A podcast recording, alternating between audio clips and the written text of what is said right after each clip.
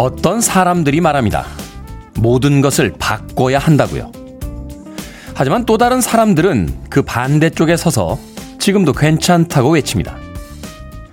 우리의 삶은 많은 문제들에 휩싸여 있으니 바꾸고 변하는 것이 필요하겠죠. 하지만 우리를 만족시키고 마음에 드는 것들도 있으니까 그냥 이대로인 것도 나쁘지 않을지 모릅니다. 때때로 삶의 어떤 부분은 변해야 하지만 또 가끔은 그대로인 삶도 행복하죠. 하지만 사람들은 하나를 선택하라고 편을 갈라 고함칩니다. 고민에 빠집니다. 따뜻한 봄을 기다리는 이때가 그저 마냥 신나게만 하지 않은 이유이기도 합니다. 이월 이십사일 목요일 김태훈의 프리웨이 시작합니다. 빌보드 키드의 아침 선택 김태훈의 프리웨이, 저는 클 때 짜 쓰는 테디 김태훈입니다. 오늘 오프닝 곡은 서바이버의 하얀 유로 시작했습니다. 우람님 좋은 아침입니다. 황지윤님 굿모닝 테디.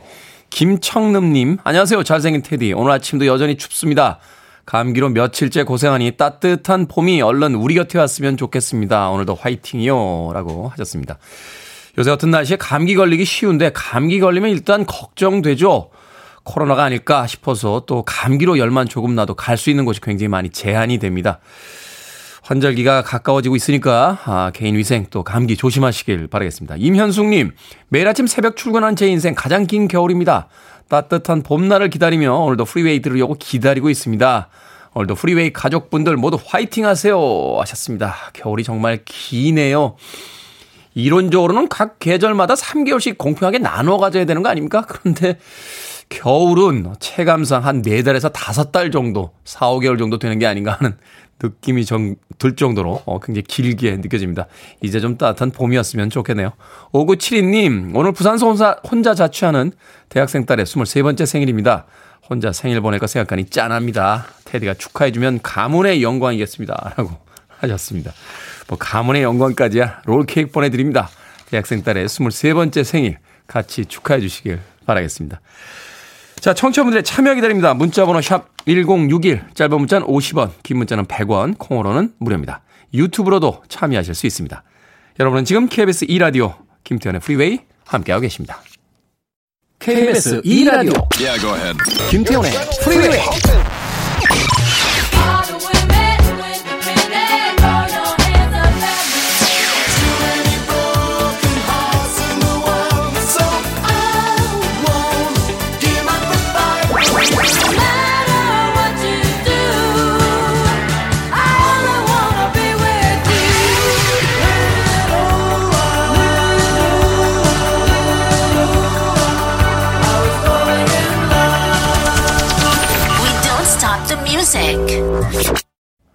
애쉬포드 앤 심슨의 솔리드 듣고 왔습니다. 육이육칠 님 새벽에 일어나서 손흥민 선수 경기 봤습니다. 일상이 재미가 없으니까 다른 것들에 집착하는 것 같아요.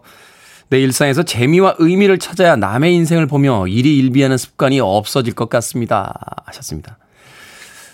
나의 일상이 별로 재미가 없으면 뭐 먹는 거, 물건 사들이는 거, 남의 인생 쳐다보는 거, 이렇게 이제 관심사가 바뀔 때가 있죠. 그럴 때일수록 좀 더 자신의 일상에 대해서 좀 깊게 생각해보는 시간을 가져야 되지 않나 하는 생각합니다. 저도 가끔 그래요. 그러다 보면 그냥 제 책장에 꽂혀있는 책들 읽지는 않고 어떤 책이 꽂혀있나 이렇게 멍청하게 쳐다볼 때 있고요. 또 그 진열되어 있는 씨디장들 다시 한번 끄집어내서 어떤 씨디는 듣고 어떤 씨디는 버릴까 뭐 이런 거 정리해 나가면서 일상을 좀 다잡을 때가 있습니다. 육이육칠 님 그래도 손흥민 선수 경기는 봐야죠. 아깝게도 일 대 영으로 진 것 같아요. 번리하고 경기를 한 것 같은데. 예, 손흥민 선수와 케인의 합작골은 오늘 터지지 않았습니다. 육이육칠 님. 김성길님 굿모닝 테디, 여기 포항입니다. 인사 건네주셨고요. 또 이은희님 날씨는 추워도 테디 오빠의 잘생김은 변화가 없네요 하셨습니다. 빙하기가 와서 지구가 꽁꽁 얼어도 저의 잘생김에는 변화가 없습니다. 혜성이 와서 충돌하는 그날까지 저의 미모에 대해서는 걱정 안 하셔도 될 것 같습니다. 자, 호둥이 아빠님. 테디, 남자 형제 사이에서 자란 아내는요, 어찌나 먹는 속도가 빠른지요. 신혼 때 아내랑 치킨을 먹을 때면 저는 두세 조각 먹으면 이미 치킨이 없었습니다. 그래서 저도 모르게 이제 먹는 속도가 붙어서 반 정도는 제 몫으로 먹을 수 있게 되었습니다. 그러다 보니 아내랑 말도 안 하고 우걱우걱 먹게 되는데요. 어제는 아내가 다 먹고 나서 좋은 경기였어 하며 악수를 청하는 거 있죠. 우리 부부 이렇게 살고 있습니다 하셨습니다. 좋은 경기였어요? 이제 반 정도는 먹을 수 있게 됐다. 야, 무승부였겠는데요, 호동이 아빠님. 치킨 한 마리 보내드립니다. 원래 김태훈의 프리웨이에서 치킨을 혼자 먹는 음식인데, 아, 호동이 아빠님 그 아내분과 함께 다시 한번 재경기 벌려보시죠. 이번에는 꼭 승리를 거두시길 바라겠습니다. 호동이 아빠님. 자, 두 분이서 경기하실 때 제일 먼저 뭘 먹나요? 일단 하나밖에 없는 다리부터 들고 시작하나요? 아니면 가슴살부터 먹나요? 문득 궁금해졌습니다. 자, 경기 끝나고 나서 꼭 악수하는 거 잊지 마십시오. 좋은 경기였어 라고 하면서 호동이 아빠님. 아, 와그라노님, 테디 너무 추워요. 우풍이 있어 떨면서 잤더니 몸이 무겁습니다 하셨습니다. 주무실 때 따뜻하게 주무시길 바라겠습니다. 감기 걸립니다. 자, 김지현님의 신청곡으로 합니다. The System, Don't Disturb This Groove.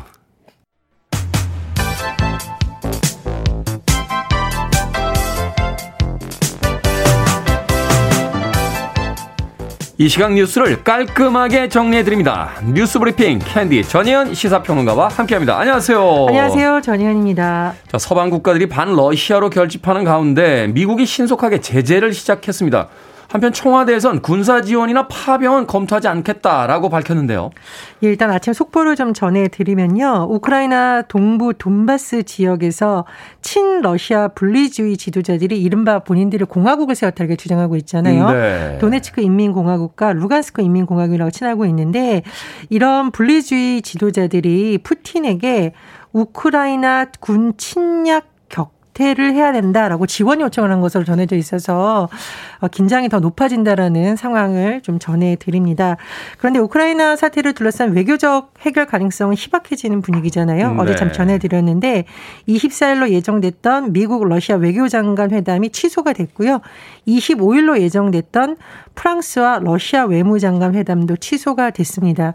미국을 중심으로 한 이른바 서방 국가들이 러시아에 대해서 일단 금융 제재를 시작을 했는데요. 이 상황을 보여주는 두 가지 좀 비유법이 어제 언론에 등장을 음. 했습니다. 미국은 크렘린궁의 돼지 저금통부터 막았다. 이 표현은 뭐냐면 러시아 푸틴 대통령과 그 측근들에게 대한 금융 제재, 돈줄을 끊는 것부터 제재를 하고 있다라는 표현이에요. 러시아 최대 국채은행 등을 비롯한 은행, 자회사, 그리고 푸틴 대통령 측근들에 대한 금융 경제 제재에 착수를 한 거죠. 해외은행들 이제 계좌 동결시키고 막 이러는 거죠. 그렇습니다. 그리고 독일, 캐나다, 호주, 일본도 지금 제재에 동참한 상황인데, 러시아 고위 관계자가 이에 대한 반응이 뭐라 그랬냐. 이 표현도 참 묘한데, 멋진 신세계에 진입하게 될 것이다. 이 표현은 뭐냐면 아. 러시아가 가스 공급을 끊었을 경우 유럽의 에너지 가격이 세 배 정도로 뛸 것이라는 지금 전망이 나오고 있거든요. 그러니까 러시아 입장에서 좀 여유를 부리는 건 우리도 그러면 가만히 있지 않겠다, 이런 속내가 있는 것이 아니냐라고 있습니다. 그 와중에도 그 올더서 헉슬리인가요? 멋진 신세계 그. 그걸 이제 비유를 한 거죠. 참 문학의 제목을 갖다 비유를 예, 하고 있네요. 예. 그런데 지금 과연 그럼 우리 정부는 어떤 입장인가? 일단 우리 정부는 우크라이나 사태와 관련해 모든 가능성을 열어두고 검토하고 있다는 건데, 이건 왜 그러냐면 미국에서 지금 대러시아 제재 동참에 대해서 지금 동맹들에게 요청을 하고 있는 것으로 알려져 있습니다. 그러니까 이런 네. 부분에 대해서 일단 검토를 하고 있다라는 거고요. 다만 현재로서는 군사적 지원, 파병은 검토하지 않고 있다, 이렇게 선을 그었습니다. 전쟁이 정말 벌어지나요? 자, 후보 단일화 두고 현재 정치권 대립 중이죠. 국민의당과 국민의힘 측의 신경전이 폭로전으로 번졌습니다. 어제 그 이준석 대표의 뭐 기자회견까지 이 갑작스럽게 이제 벌어지기도 했는데 어떻습니까? 대선 소식 좀 전해주시죠. 최근 정치권에서 나오는 용어를 방송으로 전해드려야 되나 고민이 될 정도로 아. 굉장히 격한 표현이 오고 가고 있는데, 특히 야권 후보 단일화가 결렬된 이후에 국민의힘과 국민의당 내부에서 나오는 논평을 보면 굉장히 과격한 언어가 많이 나옵니다. 네. 국민의당에서 이준석 대표를 향해서 이 프로이드 정신분석학 단계에 있는 음, 배설을 통해서 뭔가 쾌감을 느끼는 단계다라고 하니 이준석 대표가 막말이 쩐다, 이런 표현을 쓰면서 서로 신경전이 오가는데, 이게 어느 정도냐면 지금 폭로전이 벌어지고 있습니다. 보통 우리가 이제 비공개로 어떤 논의를 한 내용은 잘 언론에 공개되지 않거든요. 그런데 이준석 대표가 어제 라디오에 출연해서 국민의당 관계자들이 이 안철수 후보 의사와 관계없이 안철수를 접게 만들겠다라는 제안을 해왔다. 이 말은 뭐냐면은 안철수 후보가 대선에서 중도 사퇴하겠다고 우리가 접게 만들겠다라는 의견을 이제 제안을 했다라는 거죠. 네. 그래서 이제 라디오 진행자가 그 배신자 뭐 이런 표현을 쓰니까 맞다. 그러면서 계속 어떤 국민의당 내부에 배신행위라는 인사들이 있다는 취지로 말을 했습니다. 그럼 이제 국민의당에서 가만히 있을 수 없다라고 기자회견을 연 건데요.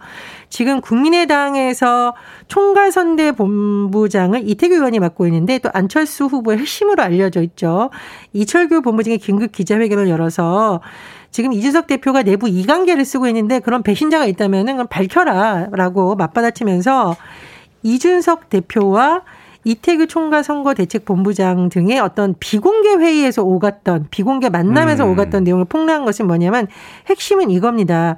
어, 이 대표가 이 안철수 후보에게 서울 종로 보궐선거 출마나 유월 지방선거에서 부산시장 공천을 조율했다는 식으로 주장이 나온 건데요. 네.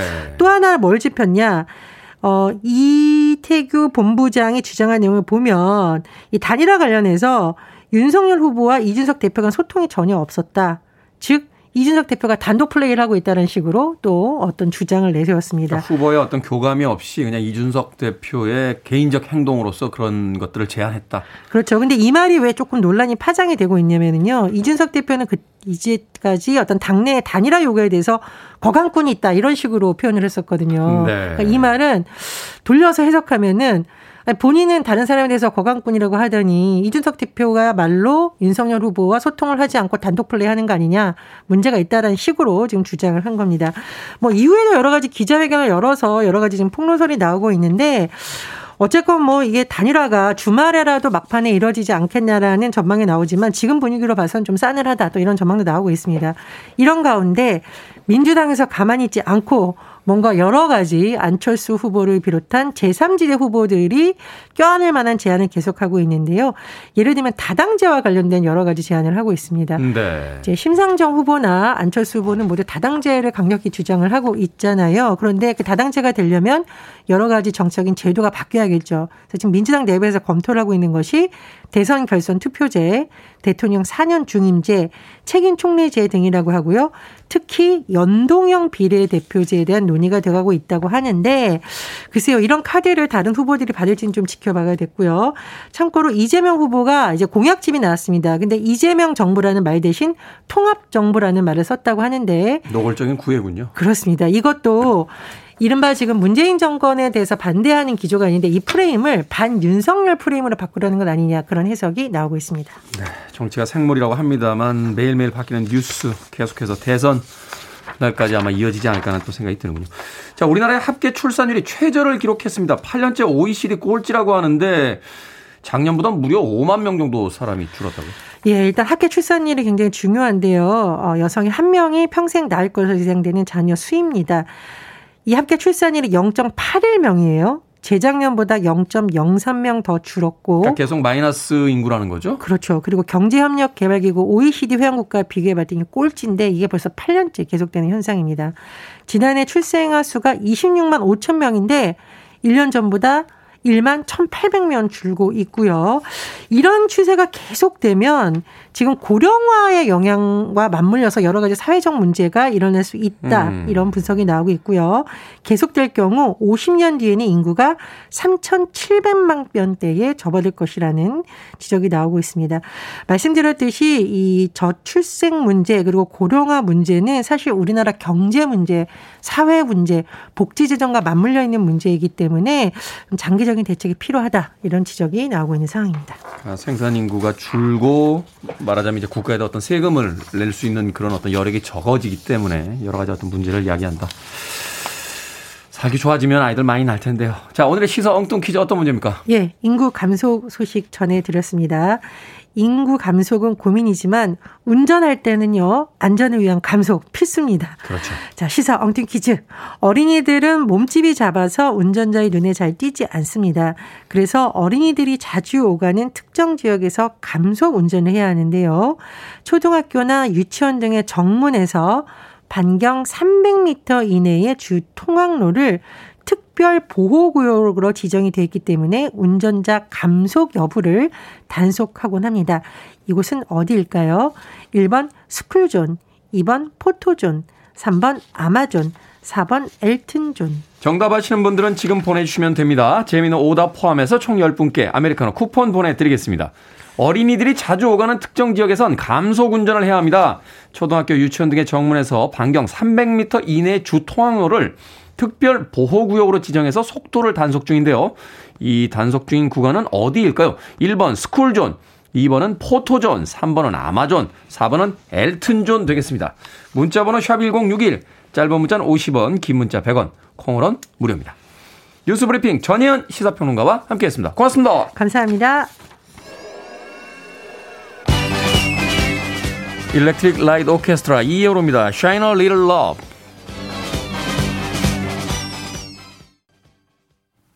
이 라디오 교통정보입니다. 출근길 아침 일찍부터 사고 소식이 잦은 편인데요. 지금 경인고속도로 인천 방향으로 인천 요금소에서 승용차 사고가 났습니다. 일 차로를 차단하고 수습을 하면서 여파로 정체고요. 또 부평에서 서인천까지는 차들이 많아 밀리고 있습니다. 반대 서울 방향도 서인천부터 부평, 부천에서 신월 사이로 속도를 줄이고요. 수도권 제일 순환고속도로 일산에서 판교 쪽으로는 장수에서 있었던 사고 처리 마무리는 됐지만 아직 여파가 남아 있어 계양부터 장수까지 가는데 팔 킬로미터나 막히고 있습니다. 남부권에서는 남해고속도로 순천 방향으로 동김해 부근에서 승용차 관련한 사고가 났고요. 여파로 정체가 극심해져 있습니다. 지금까지 케이비에스 교통정보센터였습니다.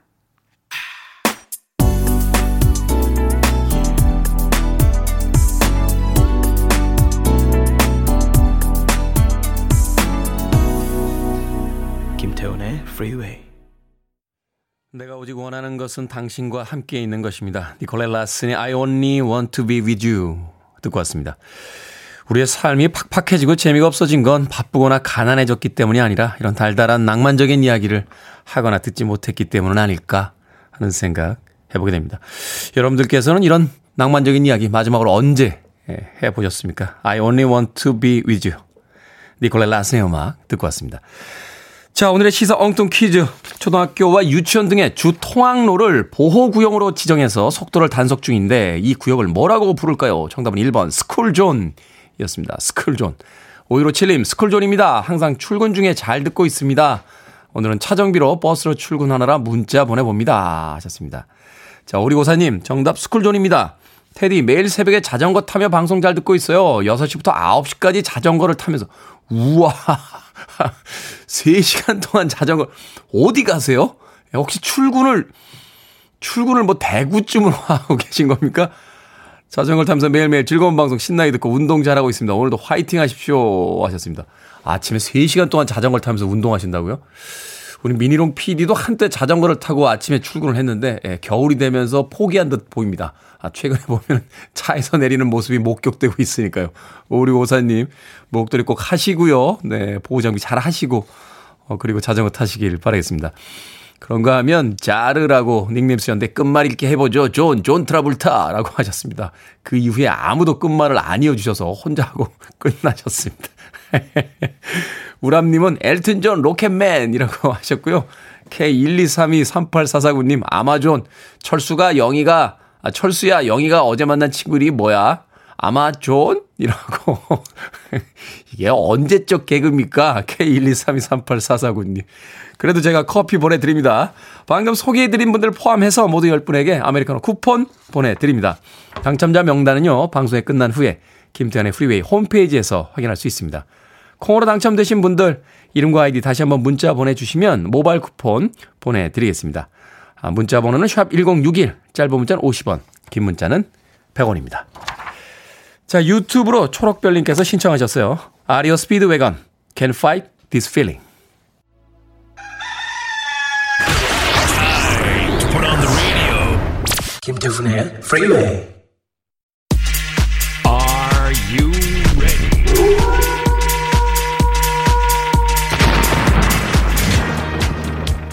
이은영님 상담 내용이 궁금해서 일찍 일어나 꼭 들으신다고요. 결정은 해드릴게. 신세계 상담소. 강석한님, 자동차 검사 받았는데 앞바퀴가 많이 닳았다며 앞바퀴 두 개는 바꿔야 한다고 하더군요. 그리고 여유되면 다 바꾸는 게 좋다던데 테디도 이런 경험 있나요? 두 개만 바꿀까요? 아니면 네 개 다 바꿀까요? 두 개만 바꾸세요. 쓸 수 있는 건 끝까지 씁시다. 지구가 많이 아픕니다.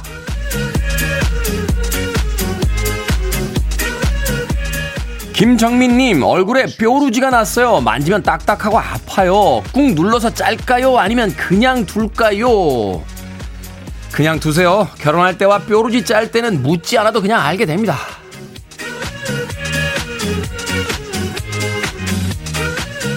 삼사이구 님, 어제 남편이 제 옷을 사왔습니다. 삼십 년 만에 사준 옷인데 마음에 안 들어요. 교환할까요? 아니면 그냥 입을까요? 교환합시다. 삼십 년 아니라 삼백 년이라도 마음에 안 드는 옷은 안 입게 됩니다.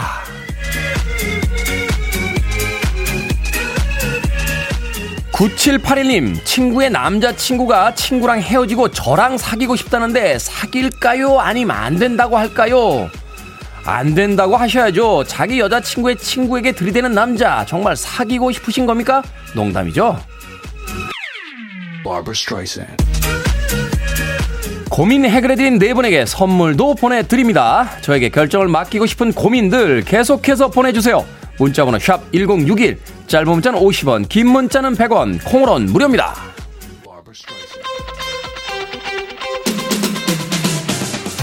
제이슨 도노반입니다. Too Many Broken Hearts. You're listening to one of the best radio stations around. You're listening to 김태훈의 Freeway.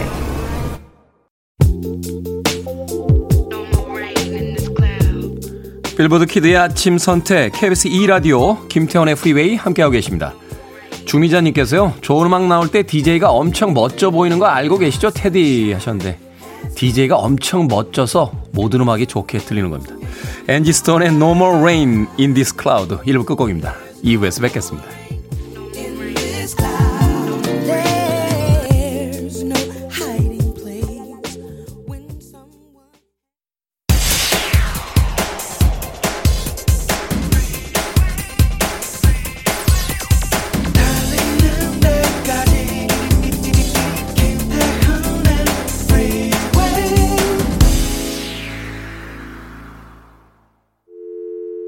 I need your arms around me. I need to feel your touch.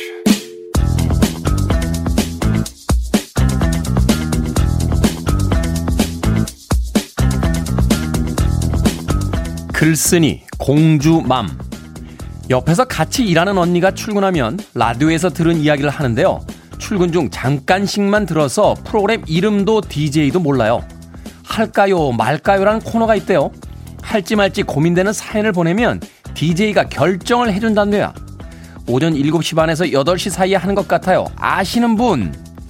답변 용이영이님, 케이비에스 해피 에프엠 김태훈의 프리웨이예요. 할까요 말까요 문자에 테디가 하세요 마세요 답을 달아줍니다.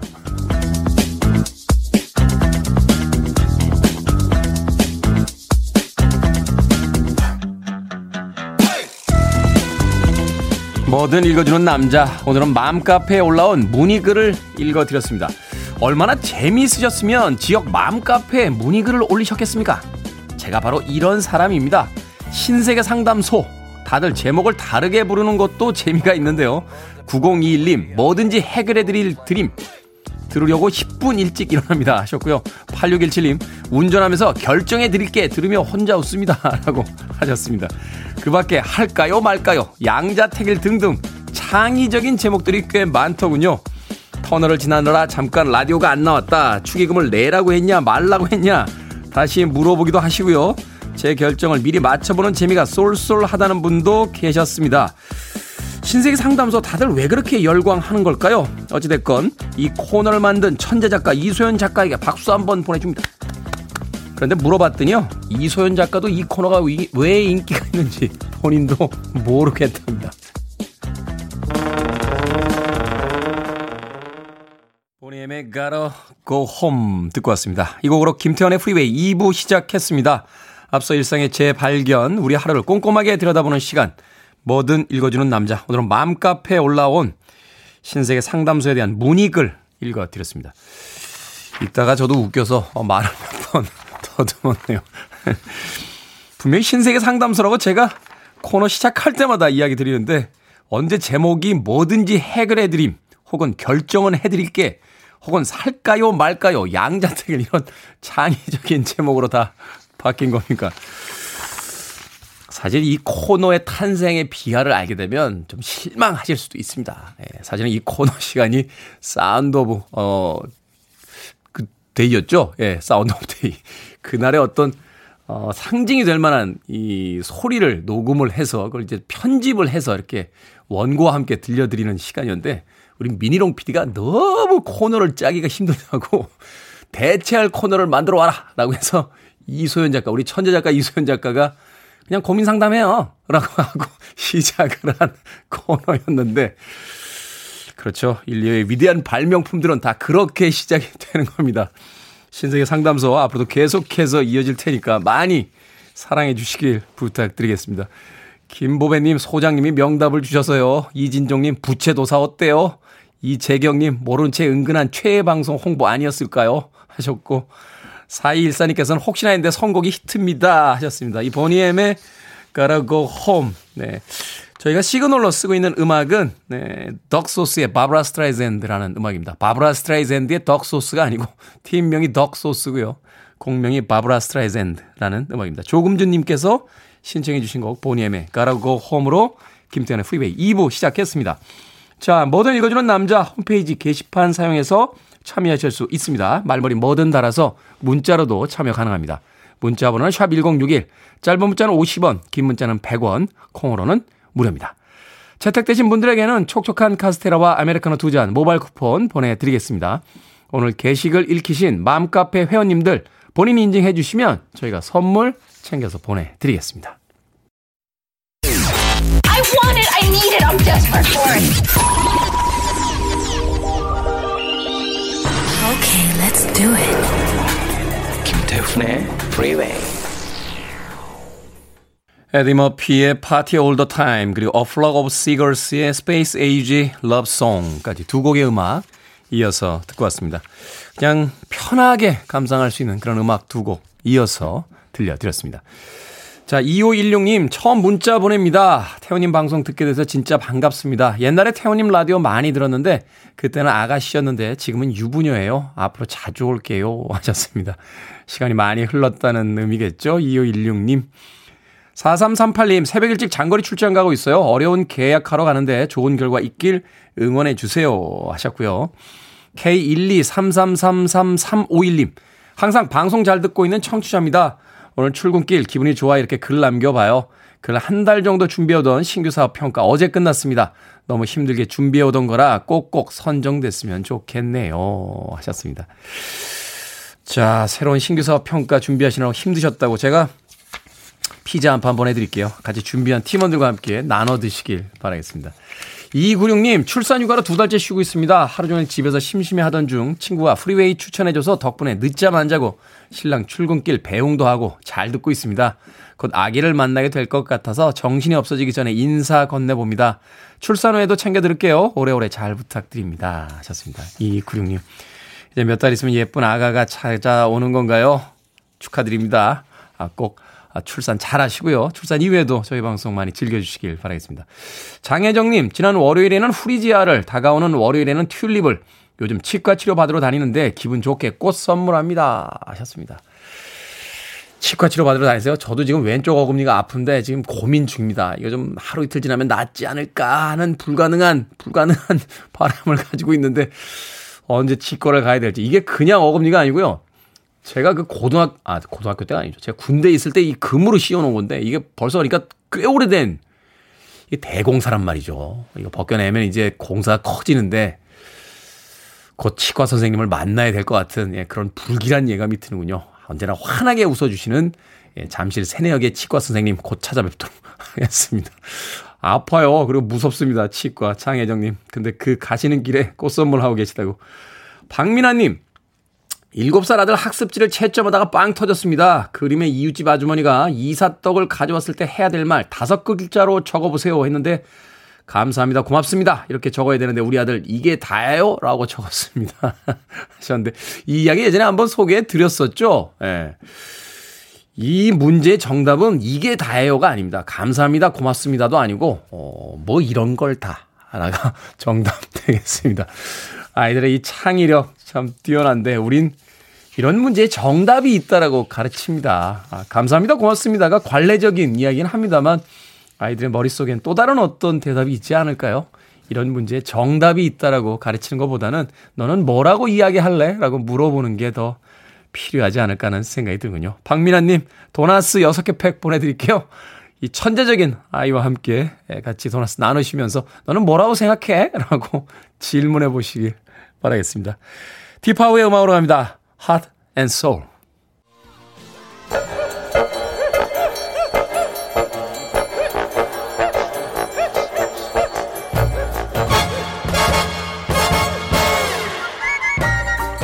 온라인 세상 속 촌철산의 해학과 위트가 돋보이는 댓글들을 골라봤습니다. 댓글로 본 세상.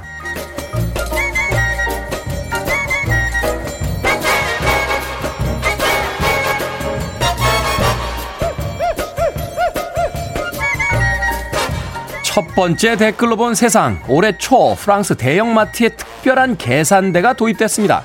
이름하여 블라블라 계산대. 여기서 계산을 하면 시간 제한 없이 계산하는 직원들과 수다를 떨 수 있는데요. 뒤에 서 있는 사람은 컴플레인을 할 수 없고 앞사람 대화가 끝날 때까지 기다려야 한다는군요. 여기에 달린 댓글들입니다. 홍삼님, 감정노동 장난 아닐 것 같은데 월급은 당연히 올려주겠죠.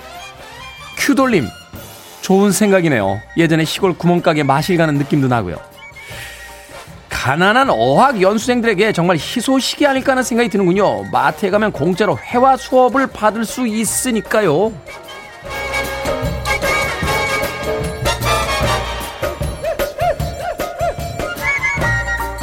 두 번째 댓글로 본 세상. 요즘 일부 초등학생들 사이에서 예명 만들기 문화가 번지고 있다고 합니다. 좋아하는 음식을 따서 부각이라 짓기도 하고요. 온라인 게임을 할 때 쓰는 루아라는 아이디에 어머니 성인 강을 합쳐 강루아 뭐 이렇게 짓는다고 하는데요. 담임 선생님들은 아이들이 찾아와 자기 예명을 아느냐고 물어보고 모르면 섭섭해한다면서 당황스럽다는 반응을 보이기도 했습니다. 여기에 달린 댓글들입니다. 소루님, 옛날 선비들이 호짓던 거랑 다를 거 없는 거 아닌가요? 제이님, 한창 감수성 풍부할 때죠. 빨강머리 앤도 코딜리아라고 불러달라고 했다고요. 자기의 예명, 즉 또 다른 이름을 짓는다는 거, 뭐 자기에 대해서 한 번쯤 더 생각한다는 거니까 좋은 거겠죠. 저도 테디 말고 하나 더 지어볼까요? 쌀집 남자 어때요? 쌀집 남자, 에?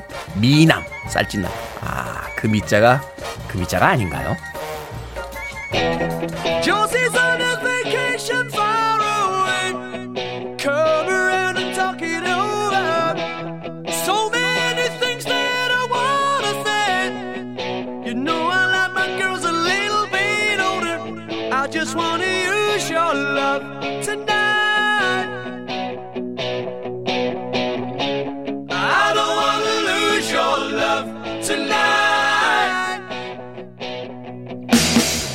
아필드입니다. Your Love.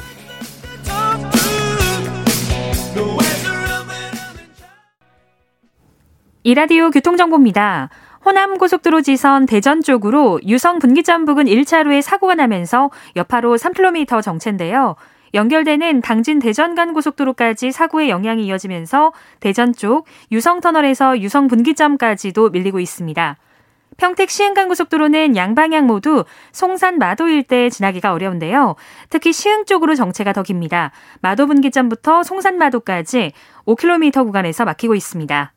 서해안 고속도로는 평소와 달리 차량 이동이 그리 많지 않아서 서울 방향 일찍 분기점에서 금천까지만 정체가 이어집니다. 지금까지 케이비에스 교통정보센터였습니다.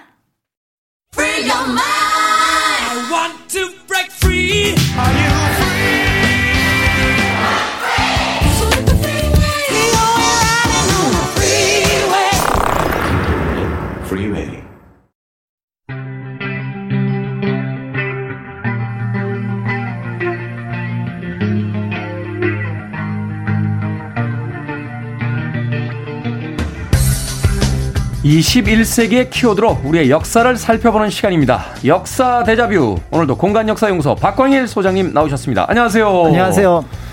자, 다음 주 화요일이 삼일절입니다. 올해 백삼 주년을 맞게 되는데 시민들의 자발적인 참여로 국내뿐만 아니라 세계 각지로 번진 저항운동이다. 이런 의미에서 전 세계적으로 유례가 없는 이제 그 독립운동으로 네. 평가를 받고 있는데요. 맞습니다. 그래서 지금 말씀하셨던 것처럼 전 세계에서도 손꼽히는 독립운동으로 꼽히는데요. 네. 또 한편으로는 독립운동 이상의 의미를 갖고 있다라는 많은 평가를 받고 있습니다. 그런 면에서 이제 우리나라 많은 분들이 삼일운동을 이제 가슴 뜨겁게 기억하고 있고 또 그거에 대해서 많은 지식들을 갖고 있는데요. 그래서 삼일운동 하면은 제일 먼저 뭐 태화관이라든지 탑골공원 이런 것들을 많이 떠올리십니다. 네. 그런데 이제 막상 대한독립 만세 외치셨단 말이죠. 그렇죠. 그럼 그 다음에 그분들이 어디로 가셨는지 그 시위대는 어떤 행보를 보였는지에 대해서는 널리 알려져 있지 않거든요. 그러네요. 영화나 드라마들 보면 이제 그 삼월 일일 어떤 시간을 딱 정해서 동시에 이제 대한독립 만세라고 외치고서는 거리로 나와서 어디론가 다 가시잖아요. 네, 그러니까 그 거기서 보통 이제 아~ 뭐 다큐멘터리라든지 어떤 여러 자료들이 끝이 나니까 사실은 그 다음에 어떤 일정에 대해서는 잘 알려지지 있지 않은데 그 네. 내용을 살펴보는 것이 어떤 면에서는 삼일운동의 역사적 의미를 살펴보는데 중요할 것 같아서 그러네요. 오늘은 좀 그 내용을 준비를 했습니다. 그러네요. 여태 왜 그 생각을 못했을까요? 저분들은 어디로 갔을까? 그냥 저기서 만세만 부르시진 않았을 텐데 하는 생각이 드는데. 자, 삼일운동에서 대한독립 만세를 외쳤던 그분들 어디로 갔습니까? 네, 이제 그걸 잠깐 먼저 살펴보기 전에 사실은 삼월 일일 만세운동을 펼친 곳이 서울 외에 여섯 곳이 더 있었습니다. 네. 그래서 아마 이 여섯 곳밖에 없는 이유는 이제 이월 이십칠일 날 독립선언서를 인쇄를 하고 이십팔일 하루 동안 배포를 하다 보니까 아, 이게 보안이 생명이니까 빨리 배포를 해야 되니까. 맞습니다. 그래서 아. 이제 그렇게 해서 실제로 이제 삼월 일일은 평양, 진남포, 원산, 의주, 안주, 선천 지금으로 치면 전부 다 북한 지역에 해당하는데요. 네. 이 지역이 이제 제일 먼저 만세운동을 같이 서울과 펼칠 수 있었던 배경은 일단 경의선, 경원선이라고 하는 철도. 음. 그다음에 이제 민족 대표 천도교나 기독교 대표 상당수가 이 지역에 근거를 두고 있었습니다. 네. 이제 그런 것들이 영향을 했던 끼쳤던 것으로 보이고요. 그다음에 이제 공식적으로 서울에서 만세운동이 펼쳐지고 나서는 삼월 이일 개성, 그다음에 오일 군산, 팔일 대구, 십일 철원, 십일일 부산, 그다음에 이십일일 제주까지 펼쳐지면서 음. 전국적으로 차례대로 쭉 이제 퍼져나가는 걸 볼 수가 있고요. 만주 이제 용정에서 이제 십삼일 날, 그다음에 연해주에서는 십오일, 그다음에 이제 미국 필라델피아에서는 달을 넘겨서 사월 십육일 날 펼쳐졌다는 점에서 네. 이 만세운동이 갖고 있는 의미는 어마어마하다. 그다음에 그 영역도 굉장히 폭이 넓어서 한국 사람이 있는 곳이라면 모두 만세운동이 펼쳐졌다. 이런 평가를 받고 있습니다. 네. 그러니까 말하자면 이제 그날 하루에 잠깐 하고 끝난 것이 아니라 이것이 지역과 또 그 시간을 계속해서 연장해 가면서 네. 이제 전 세계로까지 이제 퍼져나간 네. 그런 독립운동이었다. 자, 서울을 중심으로는 어떤 활동들이 주로 있었습니까? 어, 널리 알려진 것처럼 이제 탑골공원에서 이제 민족대표 삼십삼인이 모였는데 원래 이 민족대표는 그 전날까지만 하더라도 모두 탑골공원으로 갈 계획이었습니다. 네. 태화관이 아니라. 그런데 문제는 이 태화관으로 가게 되면은 예상치 못한 어떤 사태가 일어날 거고 이를 빌미로 일제가 무력 진압을 할 테니 아. 우리는 따로 모이고 시민학생들도 따로 모이는 게 낫지 않을까. 이런 어떤 긴급 의견이 나오면서 민족대표는 이제 태화관으로 그다음에 이제 시민학생들은 탑골공원으로 가게 됩니다. 음. 그런데 이제 문제는 시민학생들이 그 소식을 늦게 받아들였고 또 어떤 경우에는 납득하기 어려운 거죠. 그렇죠. 아무리 뭐 추후에 어떤 여러 가지 사태를 걱정한다고 합니다만 그래도 이 운동의 상징성이라는 것이 있는 건데. 맞습니다. 그래서 이제 나오시라 마라 이렇게 이제 실랑이를 하는 끝에 결국 이제 태화관은 태화관대로 그다음에 이제 탑골공원은 탑골공원대로 기다릴 수가 없어서 지금 이제 여러 연구 결과에 따르면 이제 정재용이라는 분이 아마 이제 독립선언서를 그 탑골공원 안에 팔각정에서 읽은 걸로 추정이 되는데요. 네. 이렇게 해서 이제 우리가 알고 있는 삼일운동의 거대한 물결이 이제 시작이 됩니다. 그런데 이제 문제는 이 탑골공원에 있었던 분들이 이제 기록에 따라서는 수백 명 또는 수천 명으로 알려져 있는데 이분들이 이제 시가지로 쭉 뻗어나가는 거를 아, 어떤 경찰도 막았다는 기록이 없습니다.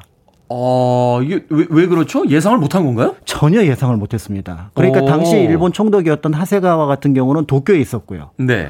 그 다음에 이제 당시 몇몇 안 되는 어떤 그 시선들도 전부 다 어디를 향했었냐면은 태화관을 향하고 있었던 거죠. 아. 그러니까 탑골공원에 있었던 시위대는 누구의 제지도 없이 한 무리는 종각쪽으로, 그러니까 서쪽으로, 한 무리는 창덕궁을 지나서 다시 이제 정동 쪽으로 가는 그 두 개의 이제 흐름이 이어지게 되면서 우리가 알고 있는 자연스럽게 이제 시위대가 형성이 되고요. 더 나아가서 이제 이 시위대들은 사실은 누가 지휘한 것처럼 몇 곳의 어떤 구체적인 장소들을 거치게 되는데요. 네. 그 중에서 이제 두 시위대가 공통적으로 거쳤던 곳이 바로 덕수궁 대환문과 정동 일대였습니다. 음. 그렇군요. 사실 일본식 사고 방식으로는 이해를 못했을 수도 있어요.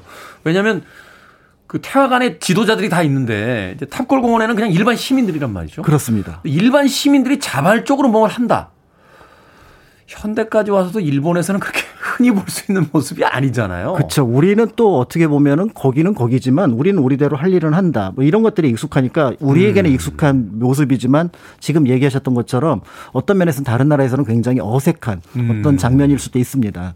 그렇군요. 뭐 일본 분한테 이야기 듣기로 어떤 시위가 벌어져도 백 명 이상 모이는 시위가 거의 없다라고 하는 어떤 일본의 어떤 분위기도. 네. 자, 이 두 무리로 분산된 시위대가 모두 대한문과 이제 정동을 거쳐갔다라고 이야기를 하셨는데. 네. 어떤 이유가 있는 겁니까? 어, 널리 알려진 것처럼 사실은 삼월 일일로 이제 거사일을 결정하게 된 거는 삼월 삼일 고종의 국장과 관련이 있습니다. 네. 그래서 이제 사람이 많이 모일 때 시위를 해야 효과가 있다라고 음. 이제 판단을 했던 거고요. 그렇지만 이제 아무리 그래도 국장날 시위를 하는 것은 좀 그렇습니다. 라고 해서 하루를 당겼습니다. 그랬더니 그날이 일요일이어서 아, 이제 기독교인들은 아, 그날은 조금 어렵습니다. 음, 해서 종교적인, 종교적인 이유가 있습니다. 이제 하루 더 당긴 게 이제 우리가 알고 있는 삼월 일일의 어떤 거사일, 그래서 삼일절이라는 어떤 그 날짜가 이제 결정이 됐는데요. 네. 그러다 보니까 이제 많은 사람들이 고종의 국장에 대해서 이미 이제 관심을 갖고 있었고 그 국장 준비가 이루어지고 있었던 덕수궁을 방문하고자 했던 겁니다. 음. 그래서 이제 고종에 대한 애도 표시를 하려고 했던 거였죠. 그런데 이제 문제는 그 앞에 지키고 있던 군인들이 막았고, 여기까지는 뭐 일반적으로 있을 수 있는 일인데. 그렇죠. 이 군인들을 뚫고 이제 시위대의 상당수가 덕수궁 안으로 들어갔습니다. 야, 그럼 이 시민들이 덕수궁에 들어간 거의 최초의 사건 아닙니까? 그렇다고 볼 수 있는 거죠. 어, 그렇죠. 일반적인 그 당시만 해도 이제 봉건주의 시대에 일반 백성이 궁에 들어간다는 건 말이 안 되는 거니까. 맞습니다. 어. 그러니까 이제 이때 들어갔는데 굉장히 어떻게 보면은 애도를 해야 되는데 조금 놀란 모습으로 다시 밖으로 나온 거예요. 아. 그래서 이제 물어봤더니 덕수궁 안이 굉장히 화려했던 겁니다. 궁이니까. 네. 그런데 아. 이제 우리는 이제 보통의 백성들이 생각할 때는 그런 생각을 하잖아요. 아유, 황제가 곧 고생스럽게 일본하고 싸우다가 돌아가셔서 이런 생각을 하셨는, 했는데 네. 막상 들어가 보니까 별천지가 펼쳐져 있으니까 거기에 대한 생각들이 조금은 어, 황제하고 우리하고 조금 다른 어떤 운명이었어? 아. 이런 생각들을 하게 되면서 봉건의 사고에서 이제 근대 시민사회의 어떤 사고로 옮겨가는 어떤 계기가 되는 거군요. 그렇습니다. 그래서 아주 미세하지만 여기서 일어났던 균열이 이제 어떻게 보면 돌이킬 수 없는 균열로 만들어지게 됐다. 음. 라고 볼 수가 있고요. 그다음에 이제 시위대가 또 하나 찾아간 곳이 아까 말씀드렸던 정동 일대인데 여기에 외국 영사관이 있습니다. 네. 한때는 이제 공서관이었던 건물들이었는데 이제 국권을 빼앗겼으니까 영서관으로 되어 있었는데요. 당시 이제 만세운동을 펼친 이유 중에 하나가 파리 강화회의에 갔던 김규식을 중심으로 우리 대표가 우리나라 사람들은 독립을 원한다. 네. 라는 얘기를 해야 그래야 이제 여러 열강들의 지지를 얻어낼 수가 있는데 그렇죠. 문제는 열강들이 그런 얘기를 할 겁니다. 그러면 그 독립을 원한다는 증거를 내라. 그렇죠. 그걸 이제 어떻게 증명하겠냐 이런 맞습니다. 거죠. 더더군다나 일제 같은 경우는 여태까지 계속해서 합법을 가장해서 그렇게 해서 어떻게 보면 우리나라 국권을 빼앗았었고요. 무엇보다도 당시 친일파들을 동원해서 청원서까지 음. 우리나라를 합쳐달라 뭐 이런 청원서까지 문서로 가지고 있었거든요. 그러니까 이 독립선언이 없다면은 김규식을 중심으로 했던 우리 대표들은 오히려 거짓말쟁이가 될 수가 있으니 네. 그래서 그런 어떤 내력들을 가지고 이제 그게 국내에 전해지면서 이제 민족 대표를 중심으로 만세운동이 펼쳐졌거든요. 그래서 실제로 많은 시위대들이 이 공사관에 가, 영사관에 가서 우리가 여기서 지금 이렇게 만세를 펼치고 있으니 음. 당신의 나라에 꼭 전해달라. 이렇게 얘기를 했던 거고요. 실제로 일본의 취조 과정에서 상당수의 시위대들이 우리는 우리의 목소리가 파리에 전해지길 원한다. 아. 라고 얘기를 했다는 점에서 다시는 당시 일본에 대한 어떤 목소리뿐만 아니라 세계를 향한 목소리였다. 이렇게 보시면 이 시위대가 왜 영사관에 갔는지를 짐작해 보실 수가 있을 것 같습니다. 삼일 운동에 참여했던 많은 시민들이 이 운동의 이제 목적과 그 전략과 전술을 완벽하게 이해하고 있었다.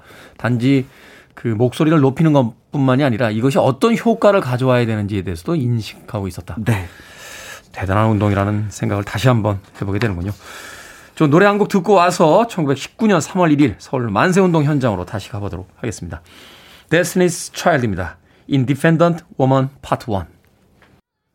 Destiny's Child의 Independent Woman Part 원 듣고 왔습니다. 빌보드 키드의 아침 선택, 케이비에스 이 라디오, 김태현의 프리웨이, 역사 데자뷰, 박광일 소장님과 함께 천구백십구 년 삼월 일일 독립운동에 대해서 어, 알아보고 있습니다. 탑골공원에서 시작된 행진, 대한문과 이제 정동을 거쳐갔다라고 말씀을 해주셨는데 시위대의 최종 목표지는 그럼 어디였습니까? 시위대의 최종 목표지는 굉장히 중요합니다. 어떤 시위가 됐든지 그 시위의 최종 목표가 사실은 그들이 원하는 것들을 얘기하고자 하는 당사자가 되거든요. 네. 그런 면에서 볼 때 사일구 혁명 당시에는 처음에는 이제 국회였다가 나중에 이제 경무대 청와대로 그렇죠. 바뀌게 되었던 것들을 볼 수가 있는데요. 어, 천구백십구 년 삼월 일일 당시 시위대의 목표는 남산이었습니다. 남산. 남산에 총독부가 있었습니다. 아, 총독부가 근데 남산에 있었어요? 천구백이십오 년까지는 남산에 총독부가 있었고요. 아하. 지금 우리가 알고 있는 경복궁 안에 총독부는 천구백이십육 년에 어, 옮겨온 거군요. 옮겨가게 됩니다. 사실은 공사 계획은 십이 년부터 시작을 했지만 이제 워낙 거창한 건물이다 보니까 한 십사 년 정도 더 걸렸다고 볼 수가 있는데요. 네. 그러니까 시위대가 종로를 왔다 갔다 할 때까지만 하더라도 모든 시선이 태화관에 가 있었기 때문에 사실은 거기에 관심을 갖고 있지 않았는데 슬슬 시위대가 지금의 이제 충무로 명동 일대로 몰려오니까 여기서 음. 이제 위기감을 느낍니다.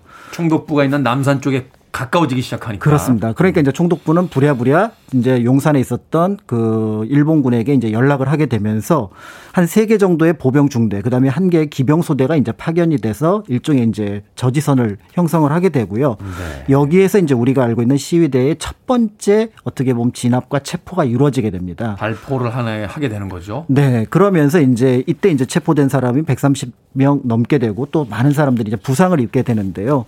그러면서 우리가 알고 있는 시위대가 각 지역에서 사실은 그 지역의 어떤 통치기관이라고 할 수 있는 면사무소라든지 그다음에 헌병주재소가 이제 목표가 되는 것들이 바로 이와 같은 서울의 어떤 모습이 이제 축소돼서 각 지역에서 나타났다 이렇게 이제 볼 수가 있습니다. 네.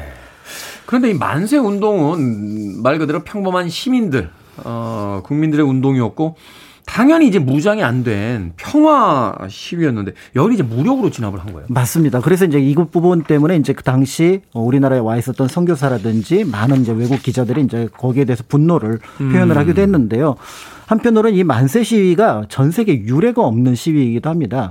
그러니까 저도 뭐 세계사 좀 배워봤지만 이런 이런 운동은 들은 적이 없어요. 네, 그래서 구호 자체가 독립 만세, 조선 독립 만세, 대한 독립 만세였거든요. 이게 언뜻 들으면은 축하하는. 그렇죠. 예, 해방에도 똑같은 천구백사십오 년 팔월 십오일 십육일에도 똑같은 그러네요. 구호였어요. 그때도 똑같은 구호를 외쳤겠네요. 네, 그래서 약간의 부작용도 있었습니다. 집안에 계시던 어른들이 갑자기 조선 독립 만세, 대한 독립 만세 하니까 어, 우리가 독립이 됐어? 하면서 뛰쳐나와서 아~ 같이 시위를 부르다가 나중에 이제 시위대에 이제 합류를 하게 되는. 그래서 나중에 이제 경찰 조서에 어떻게 나왔냐면은 왜 만세를 불렀습니까? 그랬더니 난 우리나라 독립이 된 줄 알았어. 야, 이거 고도의 전술 아닙니까? 고도의 전술? 아니, 저는 그냥 독립된 줄 알고 나왔어요. 라고 하면서.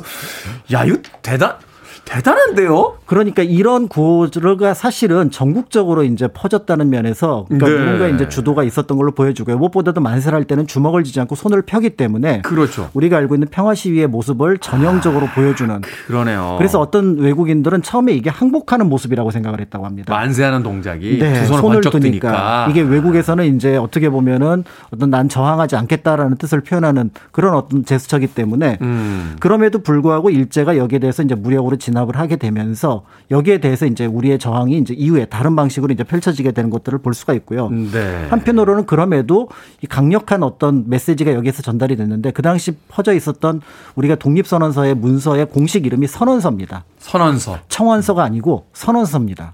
그러니까 나는 너희들한테 독립을 선언하니 그 다음부터는 니네들이 알아서 해라. 아, 그러니까 우리가 말하자면 너희들에게 독립을 해달라고 요구하는 게 아니라 우리가 네. 주체적으로 선언한다. 그러니까 그다음부터는 너희들이 알아서 해라. 라고 해서 만약에 받아들이면 좋지만 받아들이지 않는다면 우리는 그 다음에 대책을 강구하겠다는 뜻이 여기에 포함되어 있었고요. 그러니까 주권을 가지고 있다는 걸 명확하게 상정해 놓고 시작하는 거네요. 맞습니다. 그래서 아. 이제 결국은 여기에 대해서 받아들이지 않으니까 그럼 천구백이십 년부터 봉오동 청산리를 중심으로 해서 무장투쟁을 벌이기도 하고요. 아. 또 지하투쟁을 벌이기도 하면서 다른 방식의 투쟁에 어떻게 보면 전초를 여기서 만들었다고 볼 수가 있고요. 무엇보다도 이 삼일운동 이후에 봉오동 청산리로 수많은 청년들이 넘어갑니다. 무장운동, 무장독립투쟁을 하겠다라면서. 그 청년들의 상당수가 삼일운동 이후에 어떤 군인이 되었던 인물이라는 음. 점에서 우리가 알고 있는 삼일운동의 영향은 굉장히 다양한 모습으로 나타났다라고 볼 수가 있습니다. 그런 이야기 하시더군요. 이 식민 시대에 우리나라 이 사람들만큼 그렇게 무력 투쟁을 격렬하게, 그러니까 독립운동을 그렇게 오랫동안 조직적으로 했던 나라가 그렇게 많지 않다. 특히 이제 중국 같은 경우가 사실은 좀 무기력한 모습들을 많이 보였었다. 맞습니다. 이런 이야기를 네. 하더군요.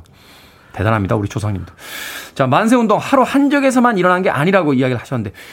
전체적으로 참여한 인원 어느 정도 됩니까? 대략 연구자에 따라 다르지만 한 이백만 명이 넘는 걸로 알려져 있고요. 와. 당시 인구가 한 천칠백만 명이 조금 넘었다는 점에서 십 퍼센트가 엄청나요.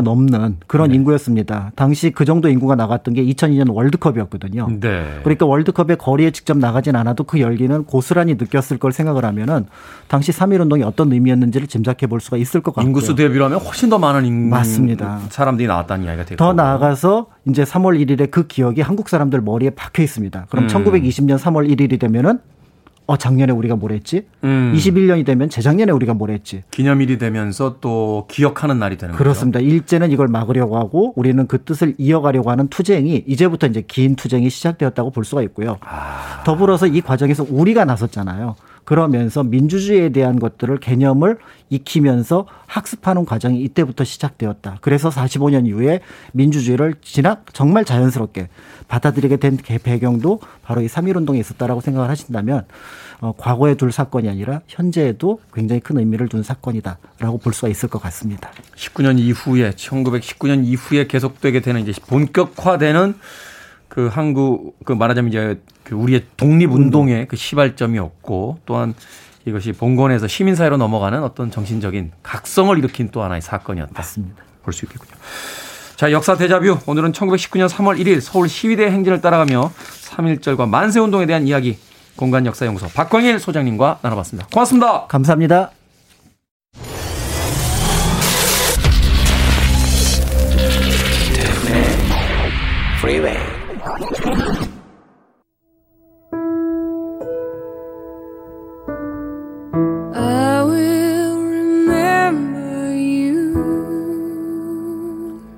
케이비에스 이 라디오 김태훈의 프리웨이 오늘 방송 여기까지입니다.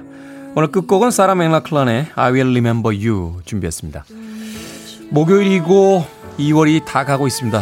이월은 달이 짧은 거 알고 계시죠? 마쳐야 될 일들 서두르시길 바라겠습니다. 저는 내일 아침 일곱 시에 돌아옵니다. 고맙습니다.